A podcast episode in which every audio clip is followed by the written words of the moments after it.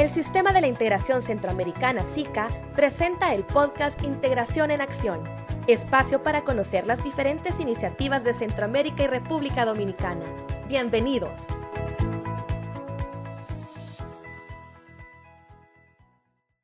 Buen día a toda la audiencia que nos acompaña este día en otro episodio de Integración en Acción. Mi nombre es Fernando Colocho, coordinador de análisis estratégico de la Secretaría General del SICA, y en esta oportunidad tengo el honor de conversar con el señor Esteban Meneses, representante de la Red Centroamericana para el Manejo de Datos Epidemiológicos, para que nos cuente un poco más acerca de, de la red, en qué consiste y cuáles son algunas de las principales actividades. Así que antes que nada, eh, muchas gracias, don Esteban, por aceptar la invitación y por acompañarnos en este espacio. Muchísimas gracias a ustedes, Fernando, este, por más bien por la invitación y darme la oportunidad de compartir con la audiencia todo lo que significa para nosotros esta red. Excelente. Y tal como comentaba, la Red Centroamericana para el Manejo de Datos Epidemiológicos básicamente busca articular aspectos multidisciplinaria e interinstitucionalmente orientados al mejoramiento del manejo de datos epidemiológicos para potenciar la aplicación en estrategias de salud pública. Esta red, tal como está planteada, es un primer paso hacia la posible conformación de un observatorio epidemiológico para toda la región centroamericana. La red involucra la participación de científicos expertos en el modelado matemático y estadístico que ofrecen un marco conceptual para desarrollar algoritmos y estrategias para contribuir al diseño e implementación de sistemas computacionales para el manejo de datos epidemiológicos. Así que, don Esteban, quizás uno de los primeros elementos que la audiencia le gustaría conocer acerca de la red es, ¿qué le motivó a usted y a todos sus colegas a conformar una red centroamericana de datos epidemiológicos? Yo creo, Fernando, que la motivación fundamental fue la enorme oportunidad que vimos, que vislumbramos mis colegas y yo en hacer trabajo en conjunto para este, atacar lo que nosotros percibimos como una este, oportunidad, ¿verdad? Y una gran necesidad en el área, en la región centroamericana y, y de República Dominicana, en el manejo de datos epidemiológicos, fundamentalmente, creo yo, inspirados por la pandemia actual del COVID-19, pero también este, conocedores de que las epidemias en la región eh, han existido básicamente siempre y, este, no se le ha dado quizás la plataforma y el seguimiento y el estudio que, merece. También pensamos que esta red tiene un impacto enorme en la región,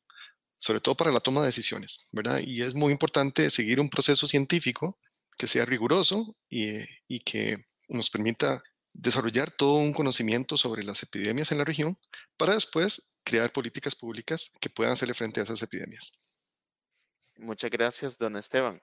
Y yo creo que un elemento indispensable de estas redes regionales de intercambio y colaboración científica es la participación de investigadores de diferentes países de Centroamérica. Justamente uno de los elementos que la convocatoria que se desarrolló conjuntamente entre la Secretaría General del SICA y el Consejo Superior Universitario Centroamericano, con el auspicio del, Centro Internacional de Investigaciones para el Desarrollo de Canadá, el IDRC, era que estas redes contuvieran al menos investigadores de tres de los países de la región. Así que hay un importante elemento de integración implícito en la red. Así que nos gustaría conocer, don Esteban, cómo está conformada esta red centroamericana de datos epidemiológicos. ¿Qué instituciones participan en la red? Correcto. En este, bueno, más bien, inicialmente, este, colegas de Honduras, ahí estoy hablando de Dilcia Sauceda, de la Universidad Nacional de, de Honduras, y colegas de Guatemala, Roberto Molina de la Universidad Galileo y José Ramírez, junto con Juan Ponciano de la Universidad de San Carlos y Pedro Morales, que en este momento trabaja en una universidad en Estados Unidos, iniciamos a trabajar eh, en la red con mi colega Mariela Abdala y este servidor que somos del Centro Nacional de, Alta Tecnología de Costa Rica. Entonces, eh, estos tres países, Honduras, Guatemala y Costa Rica, fueron como los miembros fundadores de la red. Sin embargo, Hoy tenemos 22 miembros en la red y hemos extendido, este, para nuestra sorpresa, digamos, la membresía a países como Colombia, Ecuador y Chile. Y estamos en proceso activo de seguir reclutando miembros para formar esta comunidad todavía más, más fuerte. Muchas gracias, don Esteban.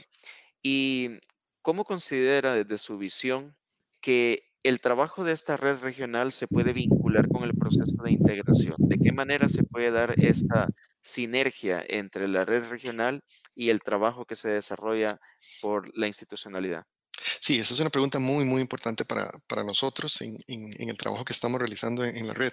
Uno de los productos de la red es un plan de sostenibilidad. Entonces, Fernando, la idea es que después de, esta, de este periodo de incubación, la, red pueda sostenerse como una comunidad. Nosotros creemos que entonces eh, ese plan de sostenibilidad va a fortalecer, digamos, todos los esfuerzos de integración que existen en la región, sobre todo porque a la región lo integran, digamos, este sufrimiento común con las epidemias. Y yo creo que pasado el COVID, ¿verdad? Porque esperamos que esto pase, nos vamos a quedar también con otras epidemias, ¿verdad? En la región es, digamos, todos los años vemos epidemias como el dengue, la malaria, la misma influenza y también el hambre. Entonces pensamos que la consolidación de esta comunidad a través de una red de contactos va a proveer a la región de lo que son sistemas, de buenas prácticas o metodologías y también recursos para hacerle frente al análisis de, datos que se puedan recoger de todas estas epidemias que, digamos, padece la región. Yo creo que en ese sentido va a fortalecer, digamos, la integración regional. Y sumamente relevante en la etapa actual, ya que justamente estamos viviendo una de las peores pandemias de la historia reciente de la humanidad, quizás la, primera pandemia en la era digital, y tenemos un importante reto por, por delante en esta etapa post-COVID-19, es decir, en este proceso de, de adaptación, pero también de recuperación y reactivación por parte de los países de la región. Así que quizá a la audiencia le interesaría conocer de qué manera esta red centroamericana para el manejo de datos epidemiológicos contribuirá en la formulación o la implementación de políticas públicas de salud, ya sean nacionales o regionales. Yo creo que ese es otro aspecto fundamental para nosotros. Pensamos que esta red propone, digamos, el esquema que deberían seguir el diseño de políticas públicas, que es a través de la recolección de datos, el procesamiento para generar información y después el diseño de políticas públicas basadas en principios, eh, científicos. Yo creo que la toma de decisiones o la mejor toma de decisiones es justamente esta que se basa en el análisis de datos. Nosotros pensamos que es también importante, a la par de todos estos esfuerzos que se están haciendo, que la inversión pública en nuestros países, en la región, crezca cuando se refiere a investigación y, y ciencia, particularmente en investigación y desarrollo. En Costa Rica, por ejemplo, menos del 0.5% del PIB se invierte en investigación y desarrollo y eso hace que las plataformas estas que generan datos y que permiten analizar científicamente la información todavía carezcan de, mucho impulso. Entonces pensamos que a la par de un buen diseño de políticas públicas tiene que ir también una, una inversión fuerte en investigación y desarrollo. Completamente de acuerdo. Y quizá uno de los temas relevantes a destacar acá es a meses de, la conformación de esta red regional, ¿cuáles han sido aquellas principales acciones que se han comenzado a implementar? Sí, Fernando, nosotros empezamos a trabajar a inicios de este año. Todavía estamos en un proceso de consolidación de la, de la comunidad. Primero, lo que terminamos de hacer fue las plataformas de difusión, que son el sitio web y una página de Facebook, donde estamos anunciando las actividades y donde esperamos poder reclutar más, más miembros para la comunidad, ya se impartió una primera charla en sistemas de información de salud nacionales que pretende crear como conciencia, digamos, en la importancia de, de, de estos sistemas informáticos. Luego estamos ya desarrollando varios proyectos de investigación, este, en particular uno con nuestros colegas guatemaltecos eh, Juan Diego Chan y Juan Ponciano de la Universidad este, San Carlos de Guatemala. Con ellos estamos desarrollando un proyecto de análisis de datos epidemiológicos y de modelado que esperamos pueda ser aplicado a todos los países de, la región. Pero en el, futuro cercano, digamos este mismo año, ya tenemos, eh, estamos trabajando en diseñar algunos seminarios y también talleres en los temas, en los cuatro ejes fundamentales de la, de la red, que son el formato de datos, o sea, la manera en que nosotros deberíamos recolectar y almacenar estos datos para que después puedan ser interpretados y procesados. También los sistemas de información que se alimentan de esos datos, los sistemas de información eh, de datos epidemiológicos. Y dentro de todo ese proceso están los modelos matemáticos. Y ahí hay, hay una gama enorme de modelos matemáticos y queremos estudiar algunos que puedan adaptarse, digamos, a la realidad de, la región y que puedan tener impacto en el diseño de políticas públicas.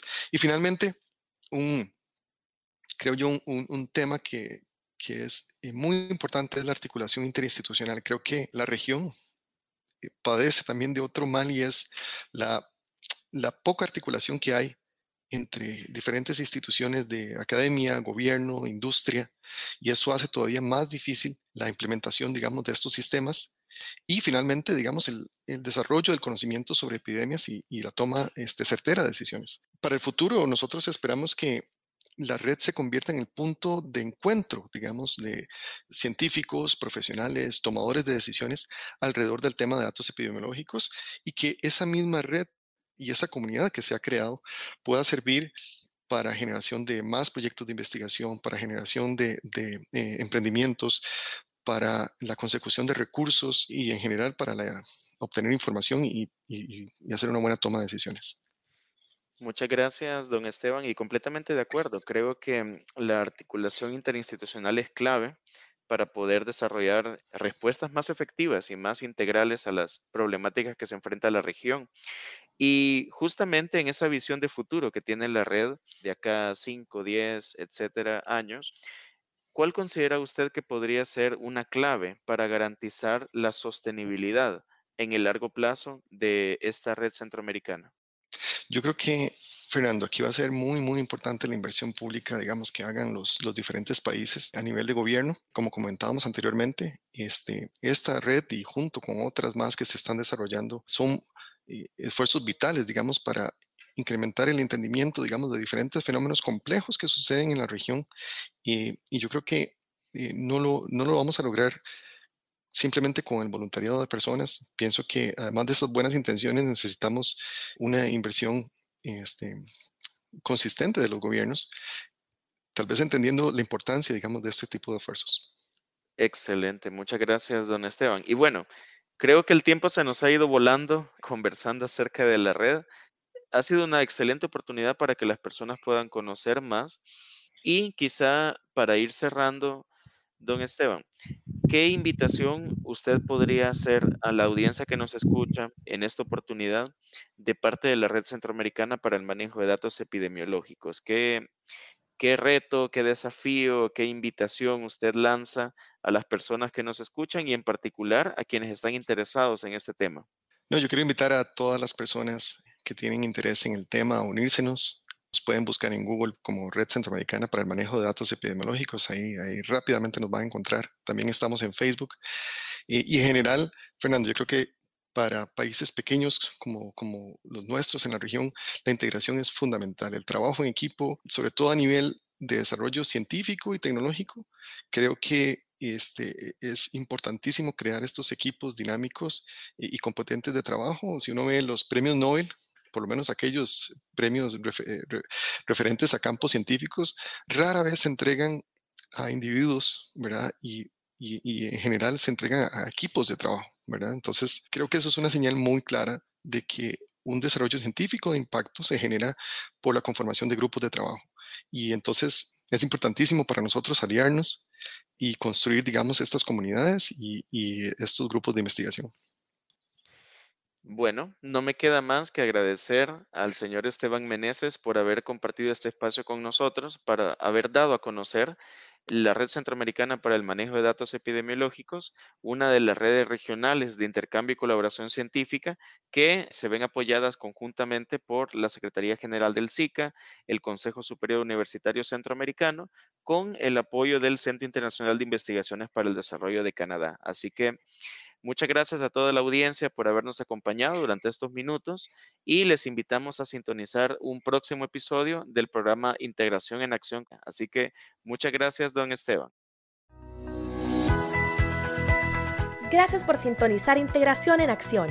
Le invitamos a conocer más sobre el sistema de la integración centroamericana en el portal www.sica.int y en nuestras redes sociales.